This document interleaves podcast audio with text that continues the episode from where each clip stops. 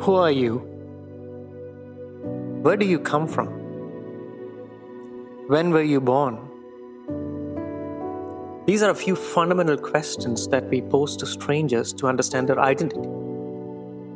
In the Gospel of John, the Apostle John, whom Christ loved so deeply, he finds himself in this situation. He has to explain and present his loving Master and his Savior to a world to a world that does not understand him, to a world that is opposed to him, to the Jews and the Greeks. Imagine, if you will, a loved one is taken from you. You love this person so much, and this person is taken away from you right now. What words would you use to describe this person? How would you overcome the pain and express your feelings? Would you use words? What words would you use? Would you weep? Would you cry? This is not just a biographer presenting somebody else's biography.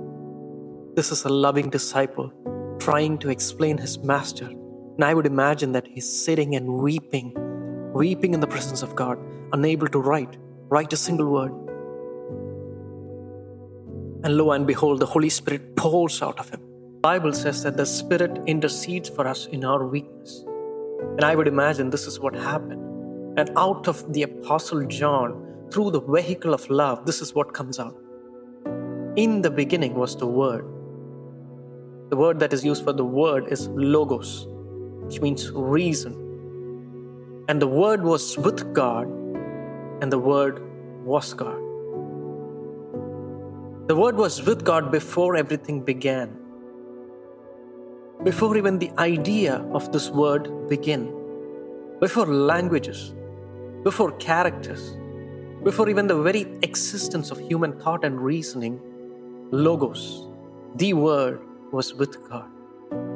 And he expresses the divinity of Christ in that he is equal with God. He was there in the beginning. He will be there in the end. He's from everlasting to everlasting. Jesus said, Before Abraham was, I am. I am was with the great I am. He was God. He was with God and He was there in the beginning. And thus begins this New Testament's book of Genesis, where the Creator is expressed as divine. He is equal to God, the architect of life. He is God. He's not just a man, he is fully man and he's fully God. He's truly man, he's truly God. Well, most of the other disciples, they use biographies, they use ancestries, they, they specify the place of birth, they specify the genealogies, they specify the ancestry. He was born of so and so. John does not express Christ in these words. He goes straight to the beginning the creation itself when he says he was there, he was the architect. He is not interested in presenting the facts surrounding Jesus, interested in presenting his master as the Savior, as the Messiah himself. And so, this love, the love between John and Christ, and the love from Christ to John, it becomes a bridge upon which this divine revelation and knowledge begins to flow from the heaven to the earth. The Word was God. And his Jesus, his divinity, is further enhanced by what is written. All things were made through him, and without him was not anything made that was made. Thus, proving that he is the creator, he is the sustainer of all things, all things that are seen and all things that are unseen. He's the invisible fabric that holds everything together, the universe itself. In the book of Colossians, chapter 1, we read, In him all things consist. And his creative essence is magnified by his reference to his life as a source of light. The Bible says, In him was life, and the life was the light of men. The light shines in the darkness, and the darkness has not overcome it. The sparkle of life, that twinkle in the eye, the unexplainable evidence that we see that we perceive when we see another human being. The essence of life that is locked up in our genes and DNA, the factory of life itself. If you look at the DNA, it's a micro universe. It has enormous complexity. The very architect of life. In him was light, not just the brightness, not just the visible light, but even, even the very instructions for life to flourish was in him. He's the great programmer who wrote the program of life. And he entered the seen realm from the unseen realm, from the eternal realm to the mortal realm. He came from the bosom of the Father into the womb of a woman. You see, it says that the Word became flesh and tabernacled amongst men. Oh, miracle of miracles. The giver of life becomes a cell of life. The farmer becomes the seed. The Bible says no one has ever seen God, the only God who is at the Father's side. He has made him known. He manifested himself to make his Father known. He shone his light into the darkness and the ignorance of the human mind. And we have seen his glory glory of the only Son from the Father, and who is full of grace and truth. The Bible says that the world did not love him. It says, the true light, which gives light to everyone, was coming into the world. He was in the world, and the world was made through him, yet the world did not know him. He came to even his own, his own people, his own family, but they did not receive him. And in the book of Isaiah, chapter 53, it says, He was despised and rejected by men, a man of sorrows and acquainted with grief. And as from one whom men hide their faces, he was despised, and we esteemed him not. To send someone, another man who would come to bear witness for his own son Jesus. Because the people did not receive him, he knew that he would be despised, so he sends a forerunner. The book of John, chapter 1, it says, but verse 6 But there was a man sent from God whose name was John. John means the Lord is gracious. He came as a witness to bear witness about the light, that all might believe through him. He himself was not the light, but he came to bear witness about the light. John the Baptist who was born to Zechariah and Elizabeth, a family of Levite priests. Elizabeth was old and barren.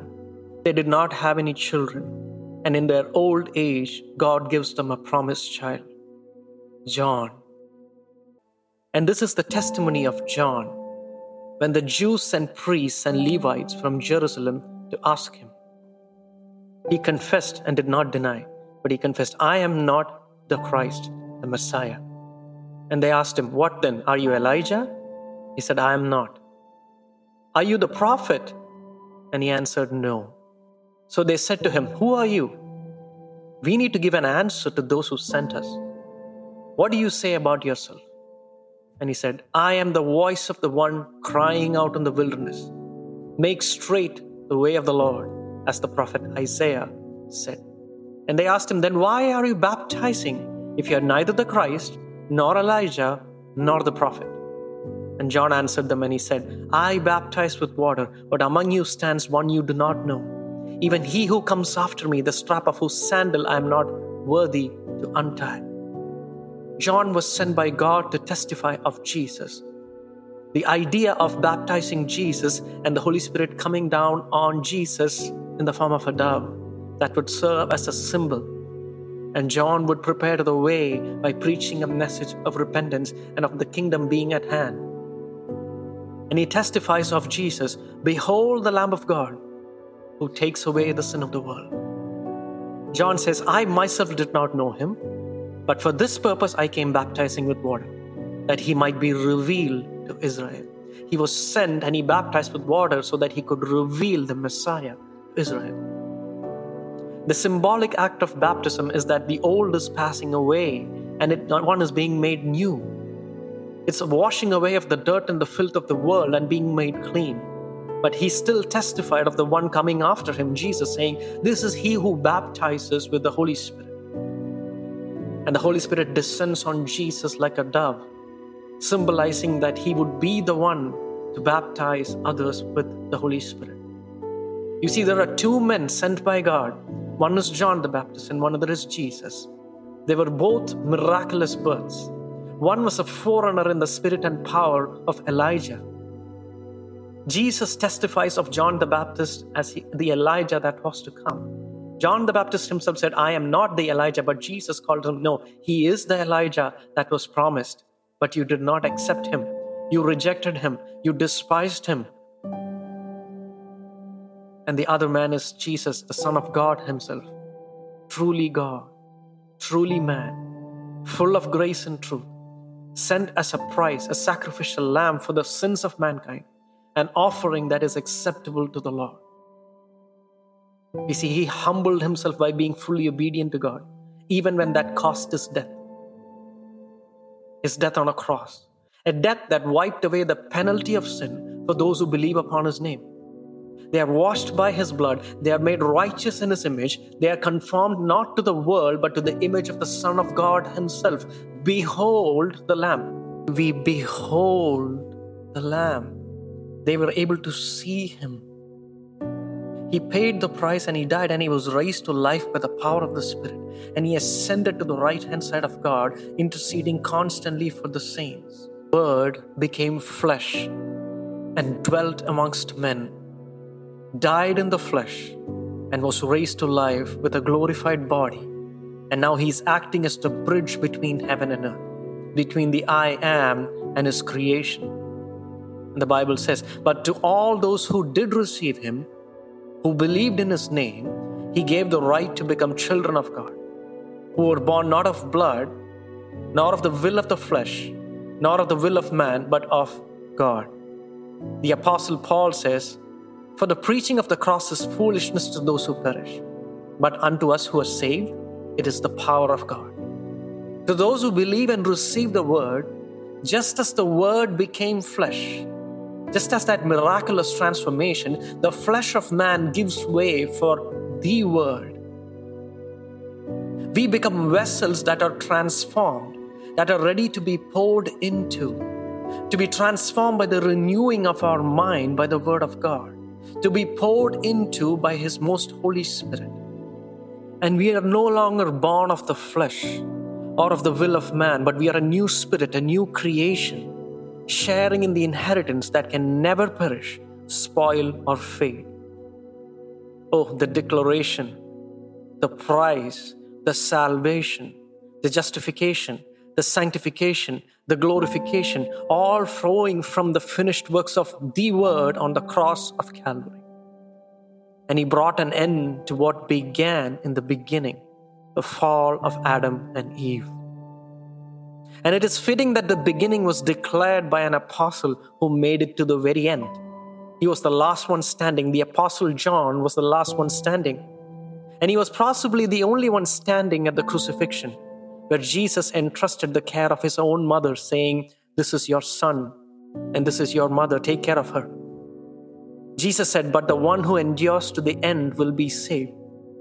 In Isaiah chapter 46, he says, For I am God, and there is no other. I am God and there is none like me, declaring the end from the beginning and from ancient times things not yet done. His servant Jesus, his own son, who became the substitute, the sacrifice, and the fragrant aroma that pleases God, he died on the cross, obedient even unto death. And through that obedience, we now have access into his hope, his love, and his undeserved forgiveness. We can now stand before the throne of grace. We can go boldly before the throne of grace.